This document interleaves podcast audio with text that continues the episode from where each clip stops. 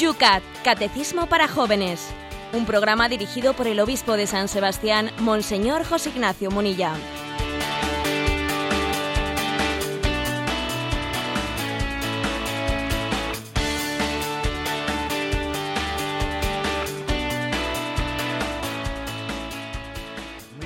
Días a todos los que sintonizáis Radio María. 30 de octubre, un día más, comenzamos el Yucat, el Catecismo de los Jóvenes, ese espacio radiofónico en el cual todas las mañanas nos acercamos a todos los que vais camino del trabajo, camino del estudio, aquellos que nos escucháis también a través del podcast de Radio María, que va creciendo y creciendo cada día. Crece la gran familia de Radio María que a esta hora de la mañana se une en torno a los temas que nos propone el Catecismo de los Jóvenes. Cuando son en San Sebastián pasa un minuto de las 8 de la mañana, un minutito en las Islas Canarias de las 7. Tenemos aquí 9 grados. Yolanda, ¿cómo está Madrid? Pues aquí tenemos unos 6 grados y la temperatura espiritual. Hoy vamos también a Monseñor José Ignacio Munilla a brindarle una efemérides, José Ignacio. Hoy es un día en el cual la Academia de las Ciencias y de las Artes Radiofónicas dijeron el Día de la Radio. Es el aniversario de aquella famosa emisión que se hizo de Orson Welles, La Guerra de los Mundos. Hoy felicitamos a todos nuestros oyentes y les llamamos al compromiso con Radio María. Bueno, la verdad es que claro, es, cierto que Radio María pues es muy es algo muy especial y muy distinta ¿no? de otras radios, pero es verdad también que es una radio ¿eh? y como radio es hermana de todas las radios y, y yo creo que, vamos, lo he dicho en muchos foros y en muchos lugares y lo digo hoy, que creo que la radio entre todos los medios de comunicación tiene una capacidad especialmente adaptable pues para la evangelización, ¿eh? que la hace un instrumento entre todos los medios de comunicación y no hay que rechazar ninguno, pero me parece que la radio tiene una capacidad muy grande de evangelizar porque tiene esa característica de acompañarnos en la vida y eh, de una manera muy humilde, muy respetuosa, a diferencia de esa televisión a la cual hay que, no sé, como hay, que hacer de niñera de la televisión, ¿eh? hay que interrumpir todo lo que hacemos para hacerle caso. Sin embargo, la radio nos acompaña en nuestros quehaceres. Ahora mismo hay oyentes que están en la cama, ahora mismo hay oyentes que están duchándose, ahora mismo hay oyentes que están conduciendo, ahora mismo hay situaciones tan distintas. O sea, la radio es muy respetuosa eh, con nuestro ritmo de vida, al mismo nos acompaña. A mí me recuerda mucho a la forma que tiene de proceder Dios con nosotros, que está ahí, está ahí, y, y tú estás a lo tuyo, pero Dios está ahí y te acompaña y en ningún momento te deja solo. Creo por eso que la radio ¿no? tiene una potencialidad de evangelización superior a otros medios de comunicación. O sea que vamos a pedirle ¿no? a, a, Santa María, a, la que fue la mejor receptora de la palabra, eh, que, pues que a través de este, de este medio, de la radio, sepamos comunicar bien como el ángel Gabriel y sepamos recibir bien la palabra como María. A todos se lo agradecemos, a todos los que colaboráis con Radio María, a todos aquellos que lo hacéis posible, a todos los benefactores de Radio María. Hoy en el Día de la Radio, gracias, gracias por colaborar, gracias por seguir manteniendo una herramienta que, como lo ves en tu propia vida, tanto bien lo hace. Bienvenidos a todos en este Día de la Radio a tu programa.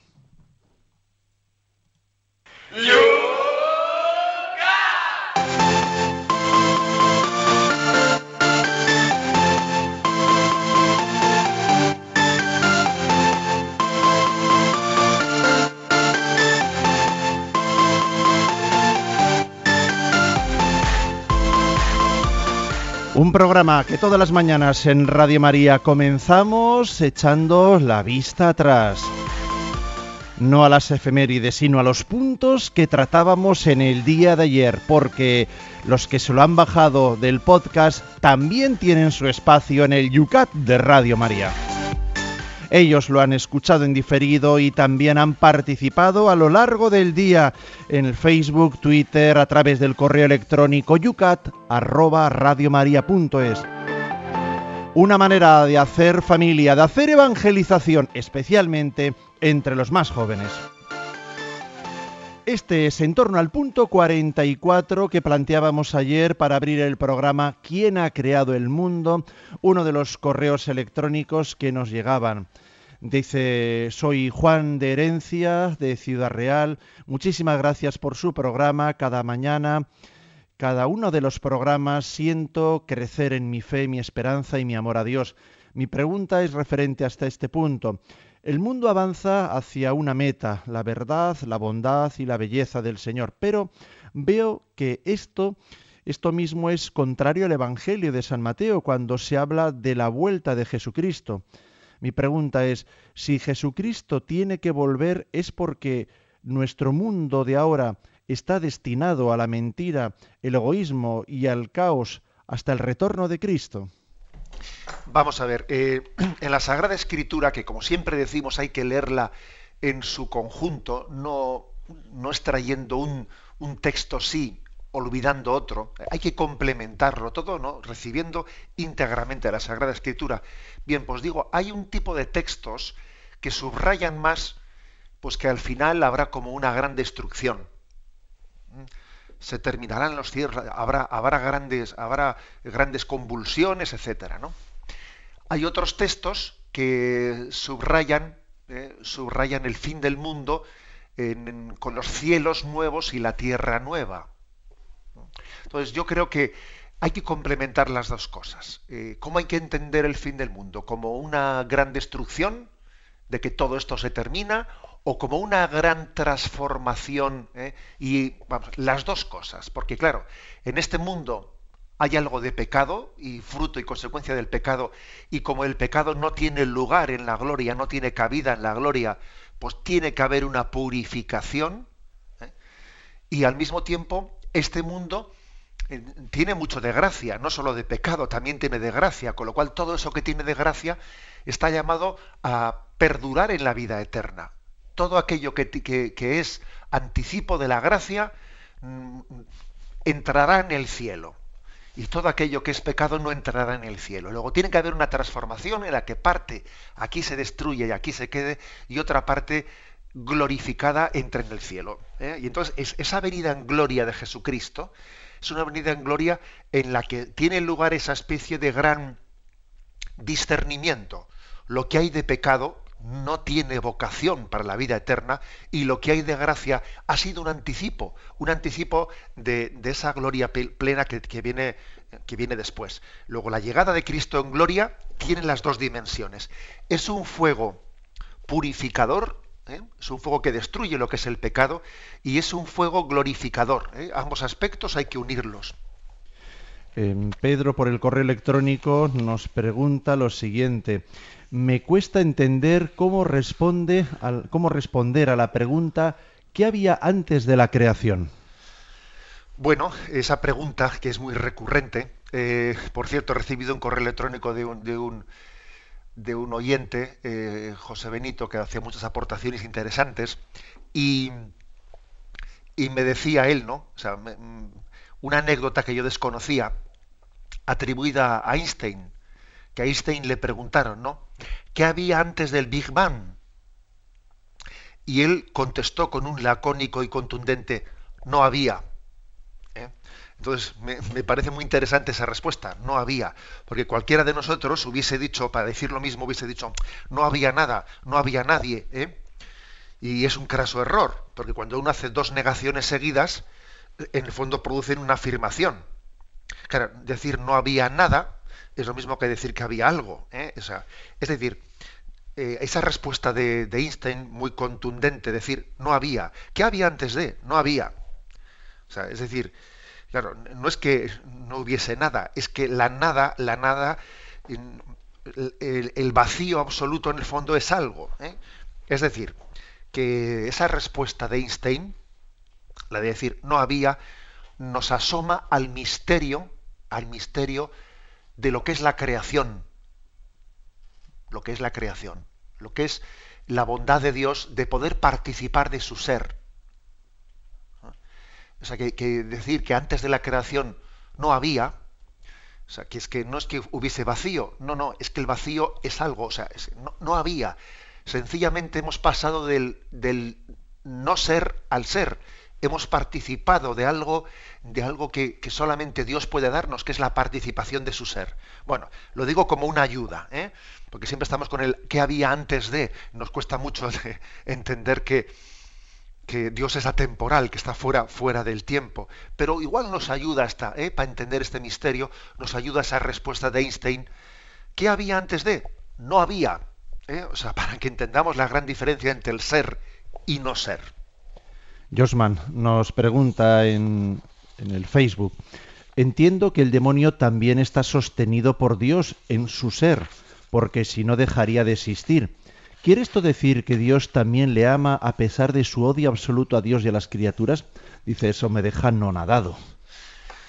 Bueno, pues es que ciertamente dentro de poco vamos a entrar en el tema de la creación de los ángeles y el demonio, hablaremos de ello pero no, no va descaminado el oyente cuando pregunta esto, ni mucho menos. O sea, si, si el demonio existe es porque, claro, el, ser del demonio como el nuestro está sostenido por Dios.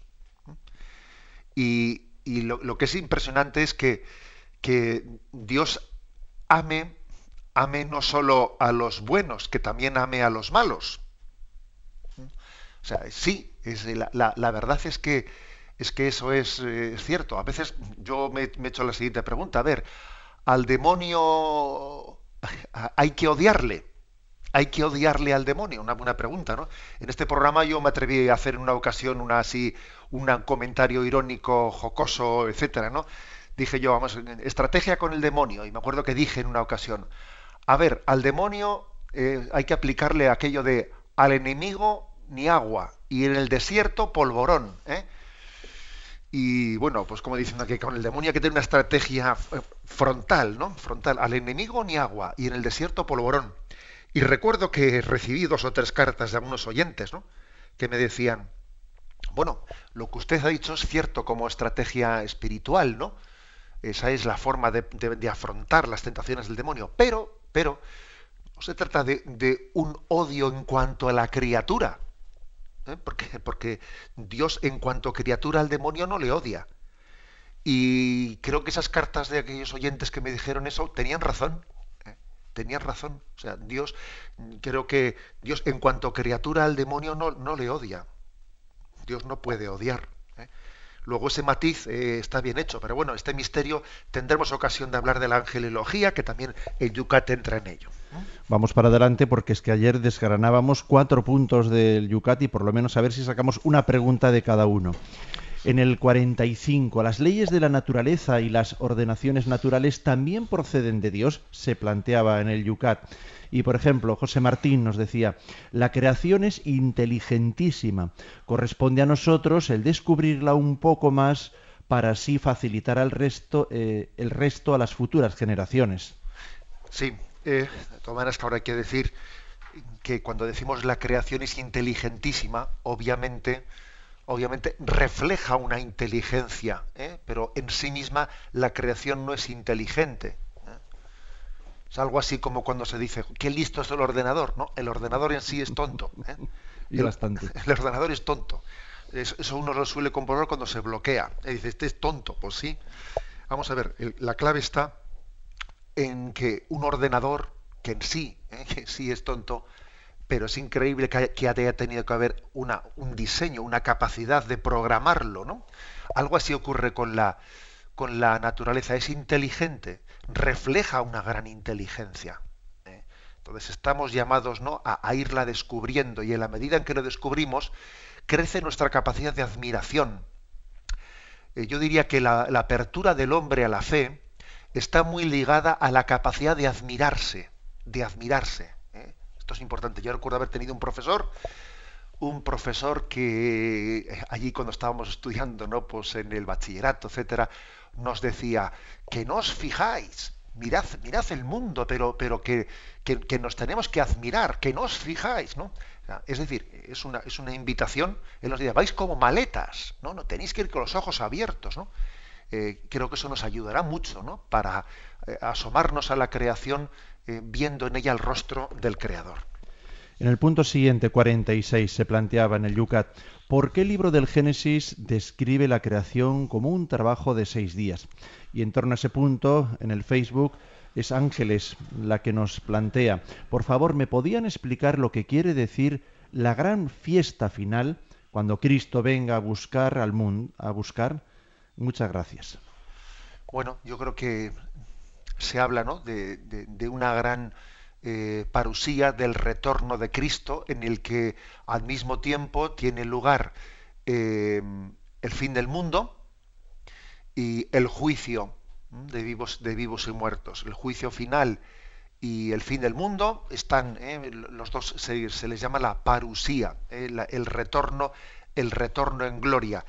Digamos que hay que decir que en este momento, o sea, Jesús vino y no vino en gloria. Cuando vino a nosotros y nació en Belén, su gloria estaba oculta, estaba velada.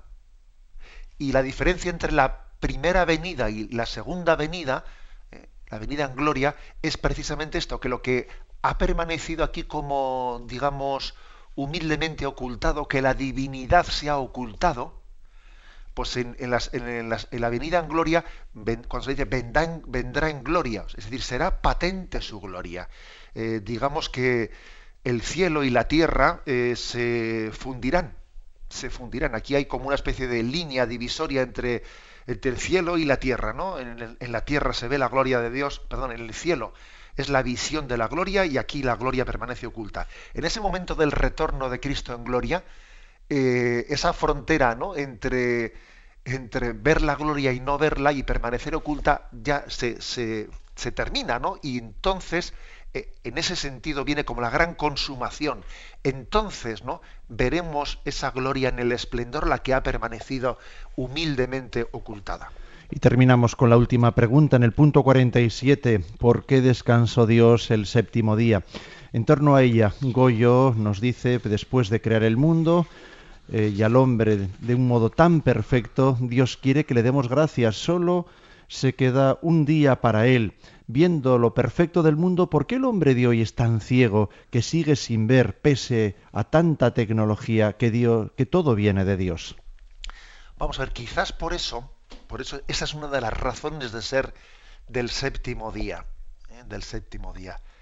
Eh, es decir, párate, párate, mira, eh, contempla, que el, hacer, hacer, hacer, ¿eh? o sea, que el, que, el, que el espíritu de Marta no te impida la contemplación. ¿Os acordáis de ese pasaje de Marta, Marta, andas preocupada y andas, y andas afanada con tantas cosas?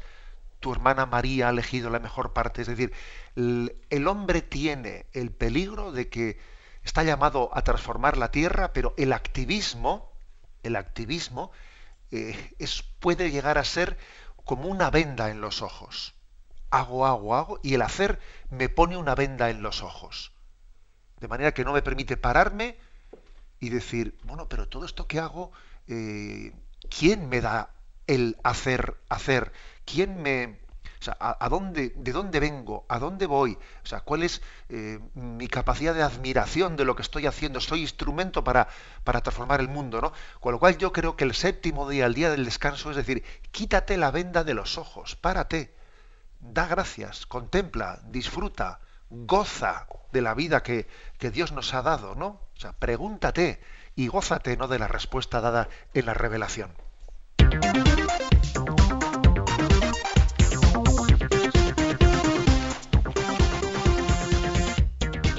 Nos vamos corriendo porque se nos va el tiempo y tenemos hoy también dos interesantes puntos para comentar del Yucat. El punto 48 para este martes, que ya compartíamos anoche en el Facebook, es el siguiente. ¿Para qué ha creado Dios el mundo? Y la respuesta es la siguiente. El mundo ha sido creado para la gloria de Dios.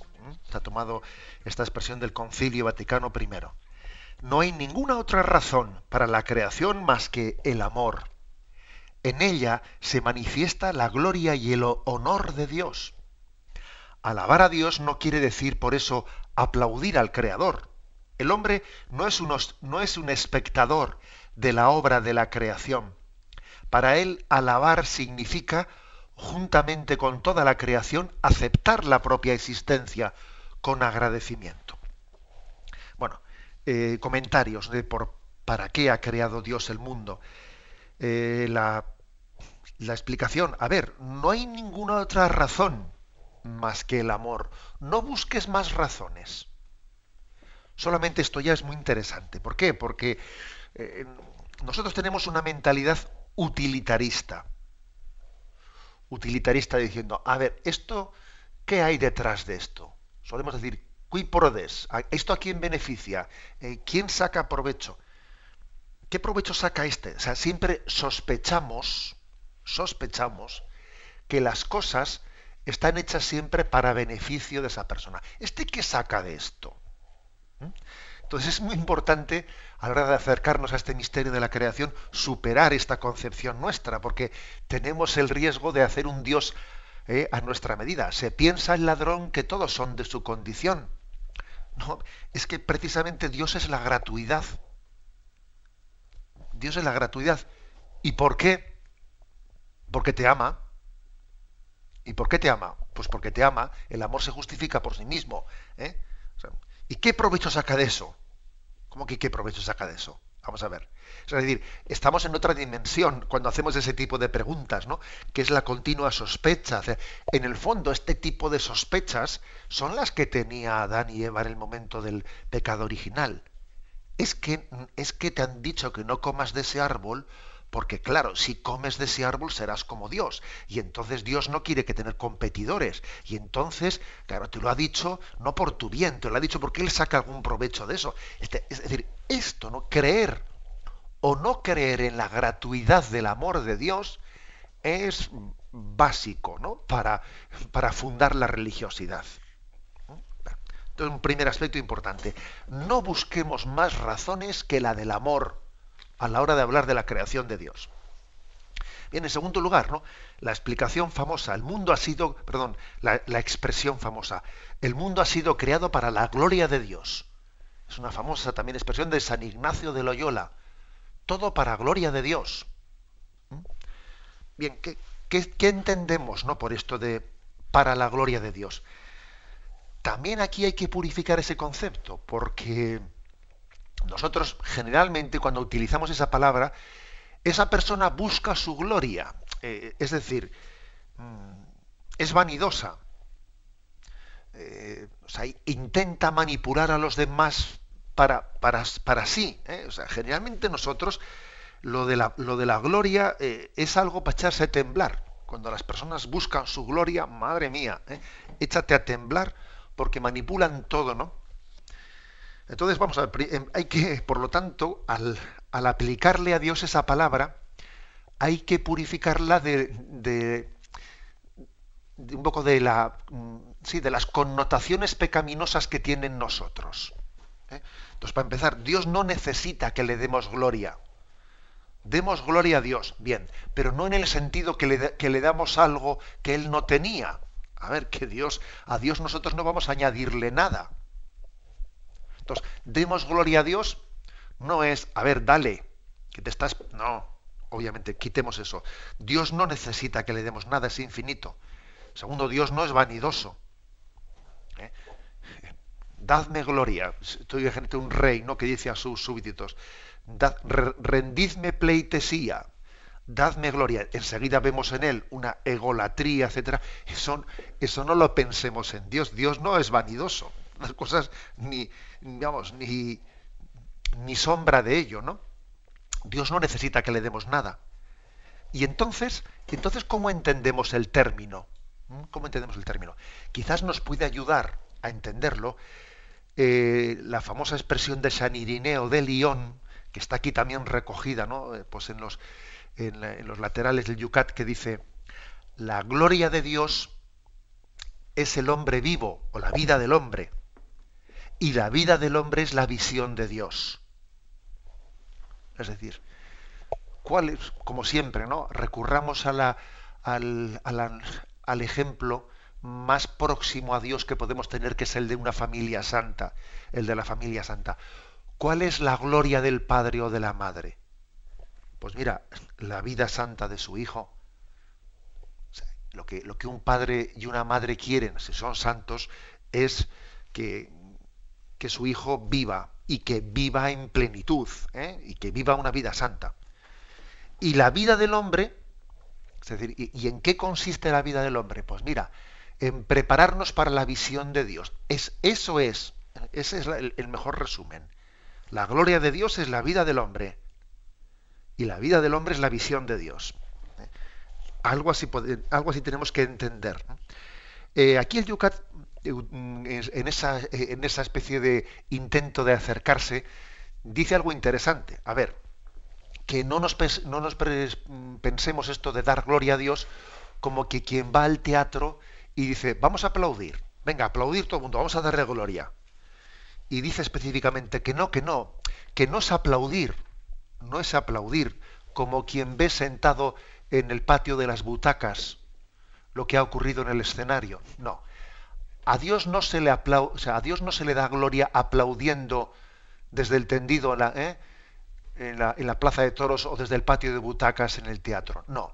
La manera de dar gloria a Dios no es aplaudiendo desde el asiento, sino, sino viviendo en plenitud nuestro día a día. Vivir la vida en plenitud, eh, gozarla, eh, buscando la santidad, ilusionándote, ilusionándote, sabiéndote un privilegiado por, por vivir el día de hoy. Dios me ha dado este regalo, voy a vivirlo en intensidad, como si fuese el único día de mi vida, pero, pero es decir, eso es darle gloria a Dios, no aplaudirle. Ahora, aplaudirle es, me ha gustado, ¿eh? me ha gustado, te voy a aplaudir y yo sigo con lo mío. No, no, no es aplaudir, es formar, o sea, entrar en el escenario, bajar, bajar a la arena ¿eh? Y vivir la vida, vivir la vida pues con, con plenitud. ¿no? Eh, es, ese es el sentido del dar gloria a Dios.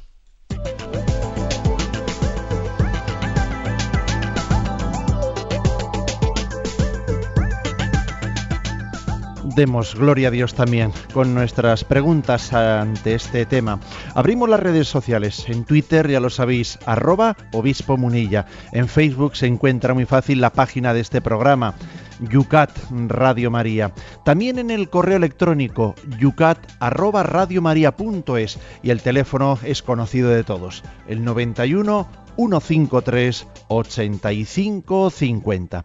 No sé si te acuerdas, José Ignacio, tenemos una deuda con una de las preguntas de ayer, en la cual con una graciosa intervención de su hijo, que si le picaban las avispas, los mosquitos, bueno, para ella, para esa familia, para todos los que con gracia, marcha y fuerza emprendéis el día, también hacedlo con ritmo, camino de vuestro trabajo, o aquellos que ya estáis con el pinganillo en el trabajo, que los pies se muevan también.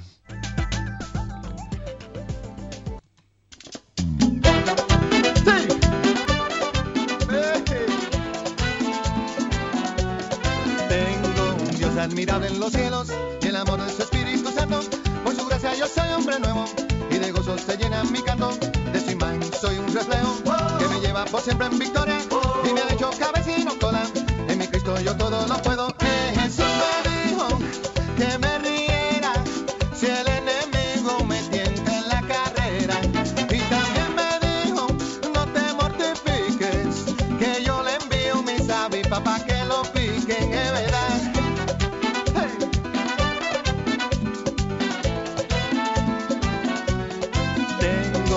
Admirable en los cielos, que me libra de mal y temores. Es mi roca y mi gran fortaleza, y me colma con sus bendiciones. Mi Señor siempre me hace justicia, me defiende de los opresores, no me deja ni me desampara, pues mi Dios es Señor de señores. Jesús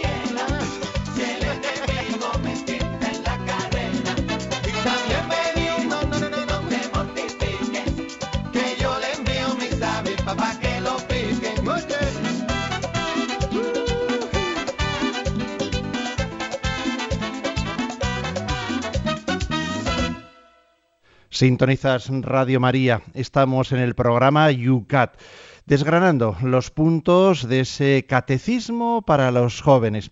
Y vamos a abrir las redes sociales que nos llegan mensajes. Comenzamos, José Ignacio, con el correo electrónico yucat@radiomaria.es donde veo que han entrado unas cuantas preguntas.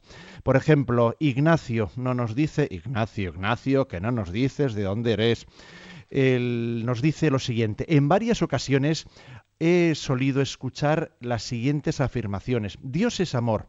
Basta que sean buenas personas y punto.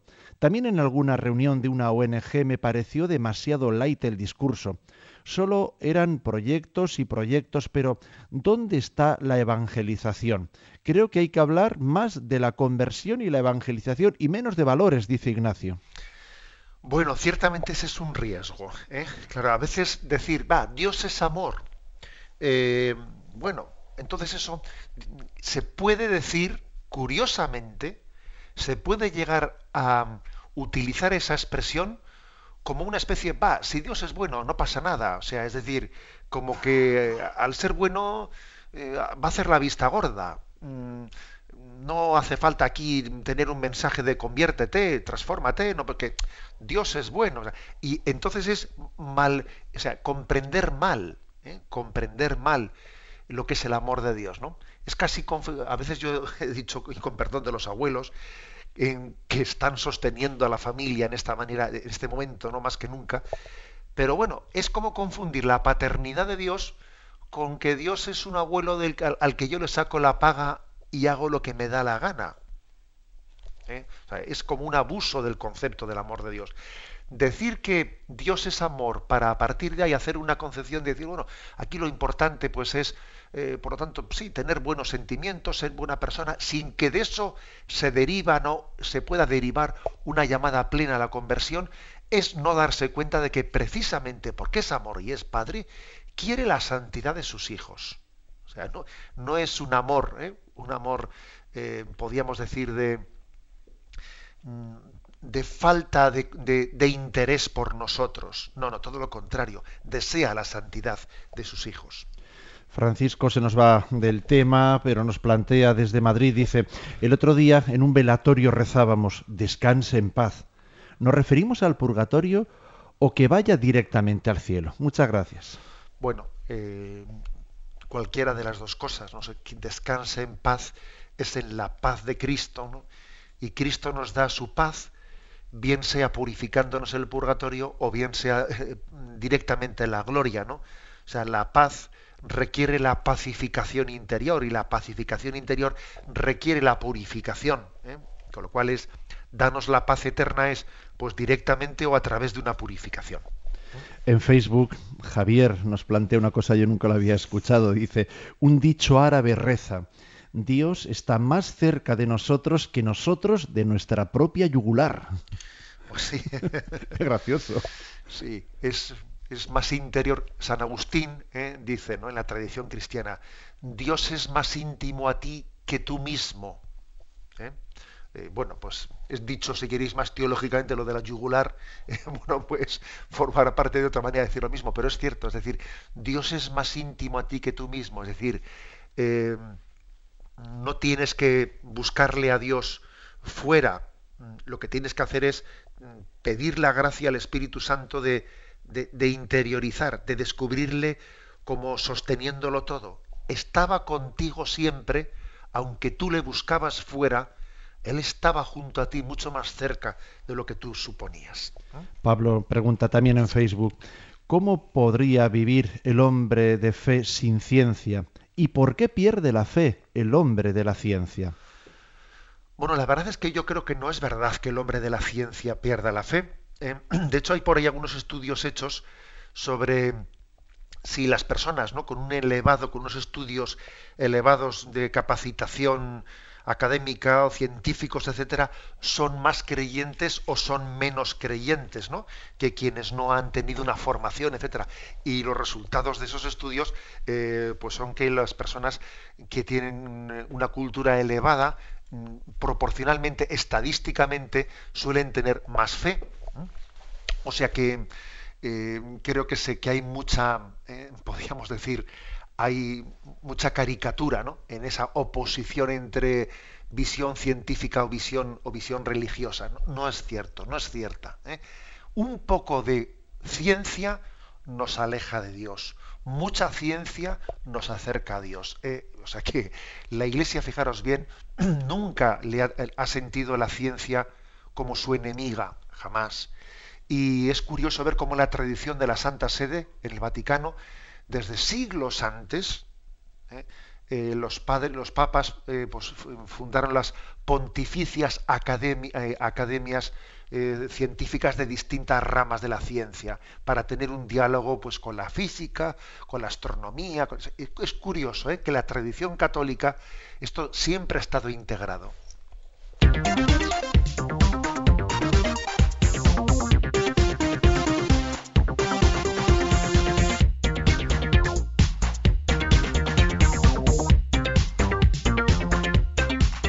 Nos vamos al segundo punto del día de hoy, cuando son las 8 y 38 minutos, 7 y 38 minutos para los queridos oyentes de las Islas Canarias. Punto número 49 del Yucat. La providencia de Dios, entramos en ese tema. ¿Dirige Dios el mundo y también mi vida? La respuesta es la siguiente. Sí, ¿eh? Dios dirige el mundo y dirige mi vida, sí, pero de un modo misterioso. Dios conduce todo por caminos que sólo Él conoce, hacia su consumación. En ningún momento deja de su mano aquello que ha creado. Dios influye tanto en los grandes acontecimientos de la historia como en los pequeños acontecimientos de nuestra vida personal, sin que por ello quede recortada nuestra libertad y seamos únicamente marionetas de sus planes eternos. En Dios vivimos, nos movemos y existimos. Dios está en todo lo que nos sale al encuentro en las vicisitudes de la vida, también en los acontecimientos dolorosos y en las casualidades aparentemente sin sentido. Dios también quiere escribir derecho por medio de los renglones torcidos de nuestra vida. Todo lo que nos quita y lo que nos regala, aquello en lo que nos fortalece y en lo que nos prueba, todo esto son designios y señales de su voluntad. Bueno, como veis, este es un punto pues que nos toca muy de cerca, ¿eh? nos toca muy, muy de cerca a todos nosotros. Aquí hay una doble afirmación, que Dios no nos deja en ningún momento de su mano. Dios no se ha limitado a hacernos y luego se ha olvidado de nosotros. Eh, alguien dijo una expresión, Dios no es el Dios relojero. ¿A qué se refiere al relojero? Pues que el, relojero hace el reloj, lo programa, le pone una pila y lo vende y ya el reloj, ya el relojero no, sabe dónde anda. ¿Eh? por ahí andará hasta que se estropee o no se estropee, ya me lo traerán de vuelta, pero mientras que funcione, funciona él solo. Yo lo hice, lo diseñé, le puse la pila y ahora ya va por su cuenta, ya no tienen relación con, el, con quien lo hizo. Ese, o Dios no es el Dios relojero. Dios te da el ser y camina junto a ti. O sea, te conduce de la mano. Estamos sostenidos en el ser no solo en el ser, sino en el hacer. El hacer, los acontecimientos, es decir, el hilo de la historia. El hilo de la historia tiene presente un plan providente del amor de Dios. Dios está, mm, por una parte, muy cerca de nosotros, y, pero en segundo lugar, eh, respetando nuestra libertad y respetando las leyes, ¿eh? las leyes naturales que Dios mismo ha puesto en la naturaleza.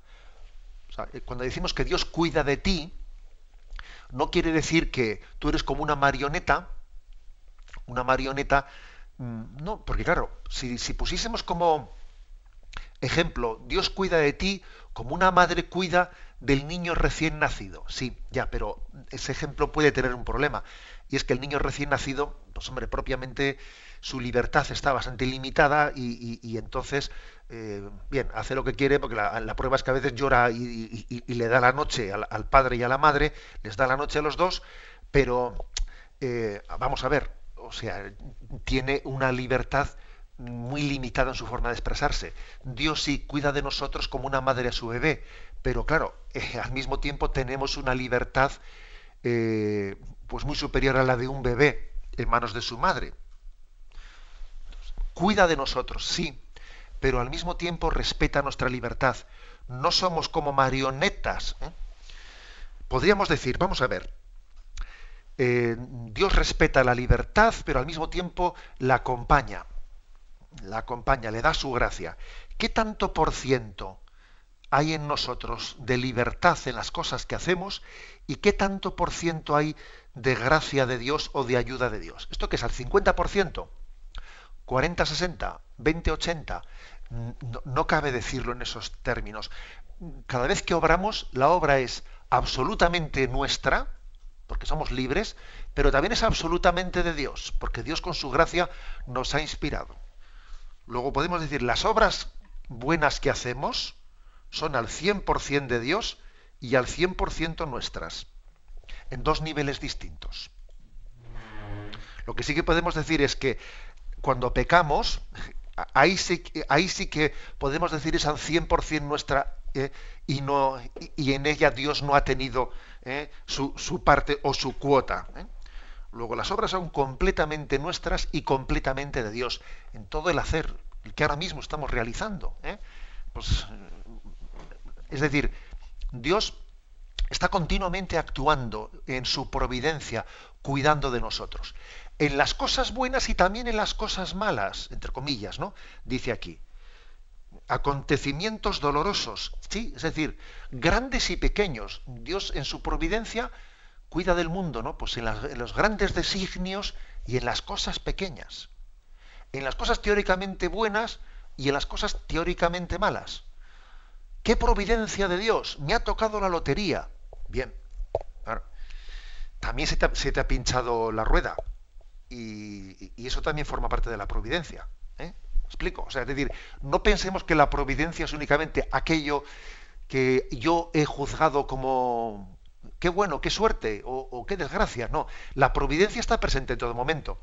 Recordaréis así los oyentes del catecismo que narré yo pues un, uno de esos cuentos orientales que a veces ayuda para entender el de, el de aquella familia, una historia china, ¿eh? que la voy a recordar brevemente. Es una historia china, había un anciano labrador que tenía un viejo caballo para cultivar sus campos y un día el caballo se escapó a las montañas y cuando los vecinos del antiguo labrador se acercaban para condolerse con él y lamentar la desgracia eh, que se le había escapado el caballo, y no, pues el labrador les replicó, bueno, buena suerte, mala suerte, quién sabe. ¿eh?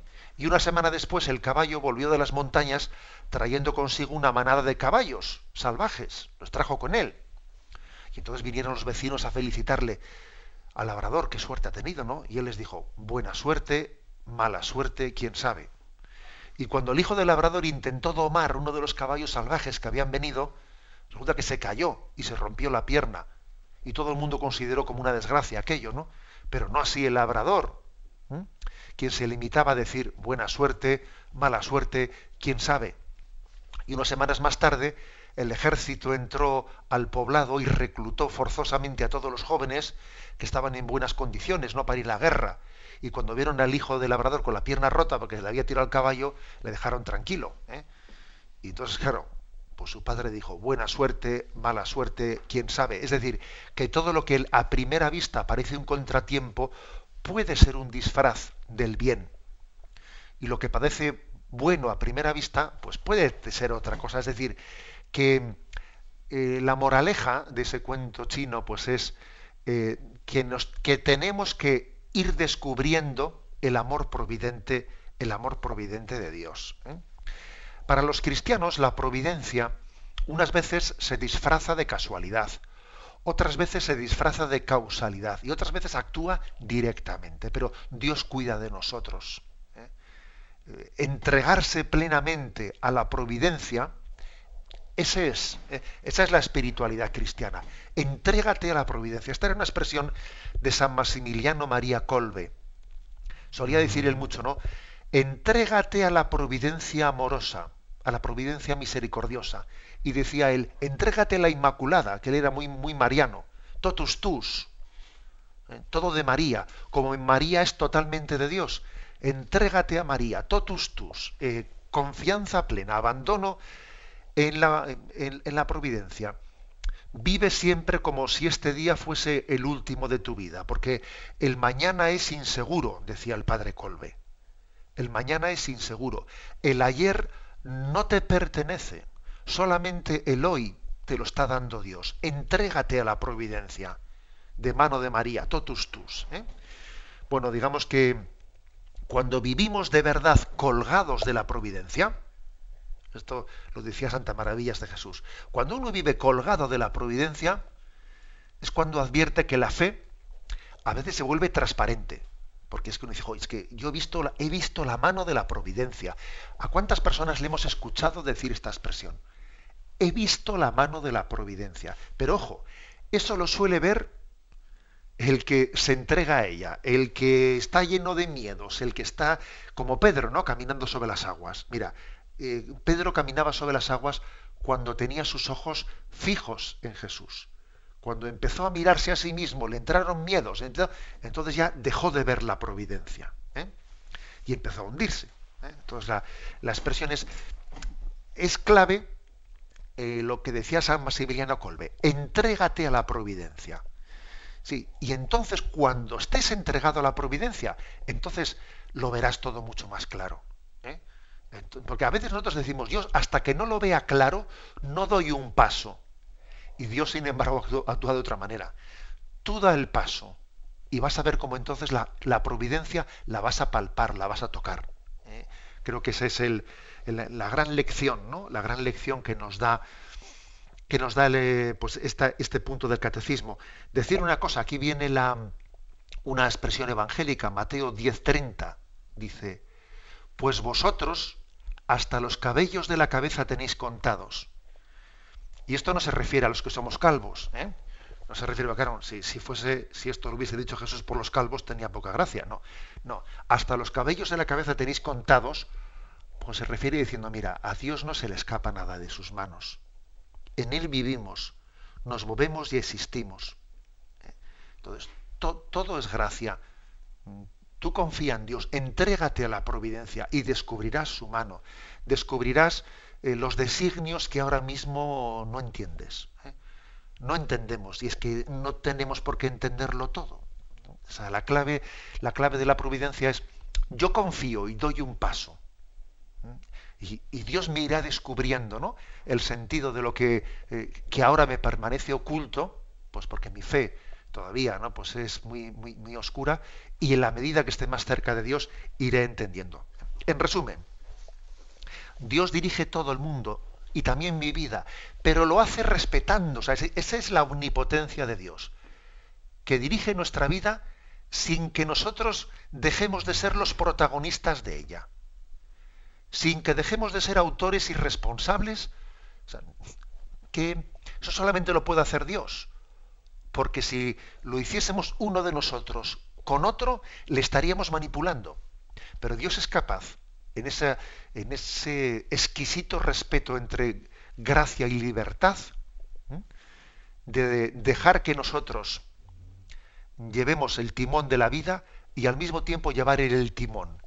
Esa imagen de que habéis visto en alguna postal que se ve un joven, ¿no? llevando el timón del barco y detrás de él se le ve a Jesucristo llevando también el timón. Los dos llevan el timón. Lo lleva el joven, pero también lo lleva Jesucristo. El barco lo conduces tú, pero también lo conduce Dios. Y las dos cosas están aconteciendo eh, al mismo tiempo. He ahí el misterio ¿no? de la providencia que nos acompaña y nos guía.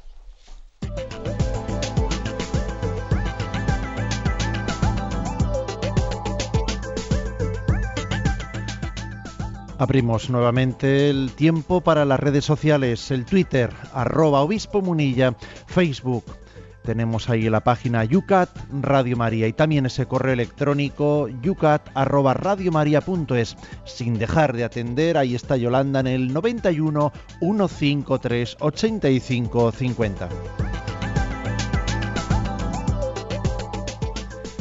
Y aprovechamos los últimos momentos de este programa. Nos llega, por ejemplo, a Yucat, arroba Radio María. Nos firma Cristina, dice. Si Dios hizo todo bueno desde el principio y en principio y en primera instancia Adán y Eva no estaban pensando que cayeran en pecado, ¿cómo se dice que el Hijo es el sentido del mundo, que todo fue creado por Él y para Él. Jesús vino al mundo para redimirnos del pecado y si ya se había eh, sabía que nuestros planes eh, pecarían, ¿cómo permitió Dios llevar a cabo la creación? ¿Para qué? Nos pregunta Cristina, ese recurrido tema. Es un recurrido tema, ciertamente. Yo creo que, a ver, nosotros nos cuesta entender cómo Dios tiene una presciencia, lo conoce todo, conoce el futuro, y al mismo tiempo Dios respeta, o, sea, Dios conoce el futuro sin condicionarnos, ¿eh? sin condicionarnos. Uno ah, es que entonces si conoce el futuro, entonces tú ya lo que hagas, tú ya no eres libre. Bueno, perdón, eso no, no se deduce de lo primero. El hecho de que Dios conozca el futuro no se deduce que tú no eres libre en lo que vayas a hacer. Es como si, claro, aquí todos los ejemplos que pongamos, tengamos, todos nos van a quedar cortos, ¿no? Todo ejemplo va a ser muy parcial, muy parcial. Imagínate a alguien que está en un helicóptero y que ve desde, ve desde lo alto pues una curva y el que está abajo eh, conduciendo no ve lo que le va a ocurrir, pero el que está desde arriba ve que ahí hay dos coches, que uno está adelantando en sentido en, eh, pues en un lugar prohibido para adelantar y como lo ve desde arriba y ve que viene un coche en, sentido opuesto en la curva, desde el helicóptero dice, se van a chocar. Sabe que se van a chocar, pero no, él no está condicionando la libertad. Él es libre y está desobedeciendo a la norma que dice no adelantes en ese lugar. Luego, él, según su, ¿eh? su mal uso de la libertad, se va a chocar. Bueno, el ejemplo ya sé que se queda muy corto, pero digámoslo claramente, el hecho de que Dios conozca el futuro, eso no condiciona nuestra libertad, ¿eh? sino que Dios eh, ha dado su, su, vida y su gracia por todos, no solo por los que se iban a salvar, ha entregado su vida por todos, incluso por los que iban a rechazar, ¿eh? rechazar esa oferta de su gracia.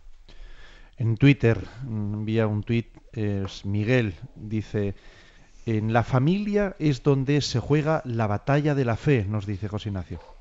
Bien, la verdad es que yo creo que está un poco tomado a, referencia de que colgamos en Twitter el otro día pues la pues una entrevista reciente que he tenido ocasión de hacer en los en los medios de comunicación, ¿no? Y me preguntaban, o sea, me preguntaban por el influjo, ¿eh? pues de, de, la predicación de los sacerdotes en la transmisión de la fe.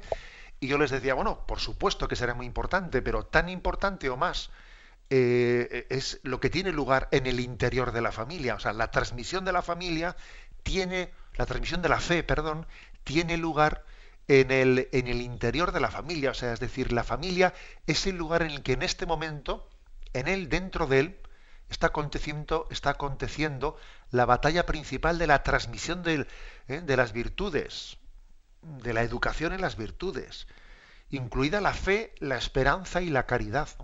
En el día a día, ¿no? Igual hay ahora mismo hay personas que están, pues eso, limpiando la casa, etcétera. Ojo que este lugar, el hogar, el hogar es un templo en el que está aconteciendo lo determinante de la historia. Lo determinante de la historia, antes que en el Parlamento, ¿eh? en el Parlamento, en el, o en la Moncloa, yo qué sé, ¿no? O sea, lo, determinante de la vida está aconteciendo en nuestro hogar. Ahí se está jugando, ¿no? Pues el, el destino eterno del hombre y por eso le tenemos ¿no? que, dar una, una, gran prioridad a nuestra apuesta por la, eh, por la familia. Terminamos con un comentario que hace María Ángeles. Nos dice, qué gran felicidad sentirnos queridos y amados por Dios, poder contar con Él en todo momento, cuando estás alegre, cuando la tristeza te embarga, cuando tienes que contarle eso que no te atreves a mencionar a otras personas, en fin, en todo momento nos cuida, nos da todo lo que necesitamos y nos hace sentirnos dichosos de tener un amigo que no nos falla, que es el corazón de Jesús, que nos guarda y le tengamos siempre presente en nuestras decisiones. Es un buen broche, me parece. Es un buen broche, porque es que la espiritualidad del corazón de Cristo y permitidme que barra un poco para casa, ¿no? Porque este obispo tiene como su lema episcopal el corazón de Cristo, in te confido, en ti confío, es una espiritualidad que resume perfectamente el tema del abandono de la providencia que hoy hemos explicado. ¿eh? En ti confío. Eh, el, ¿Cuál es el mérito del hombre? El mérito del hombre es confiar en Dios, ¿eh? superando sus, sus miedos y sus temores.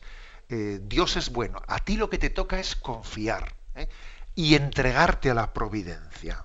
Confía y entrégate. Que hagamos una jaculatoria, el en ti confío, por encima de mis miedos, por encima de mis angustias, ¿no? En ti confío.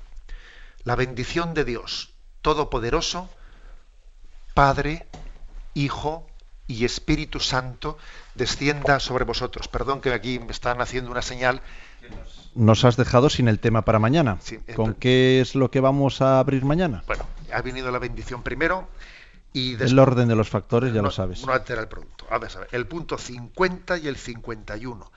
El 50 es qué papel juega el hombre en la providencia divina y el 51, si Dios lo sabe todo, ¿por qué no impide entonces el mal? Como veis, dos temas que ya algunos oyentes los han ido, eh, digamos, adelantando. Mañana los desgranamos con la ayuda de nuestro obispo que día a día en este Yucat, Catecismo para los Jóvenes, nos sigue colaborando. Ya lo sabéis, seguid participando a través de las redes sociales, ahí queda ese espacio. Que paséis un feliz día hoy, día de la radio, con ese aniversario. Hoy comenzábamos y con él nos despedimos. Que Dios os bendiga a todos.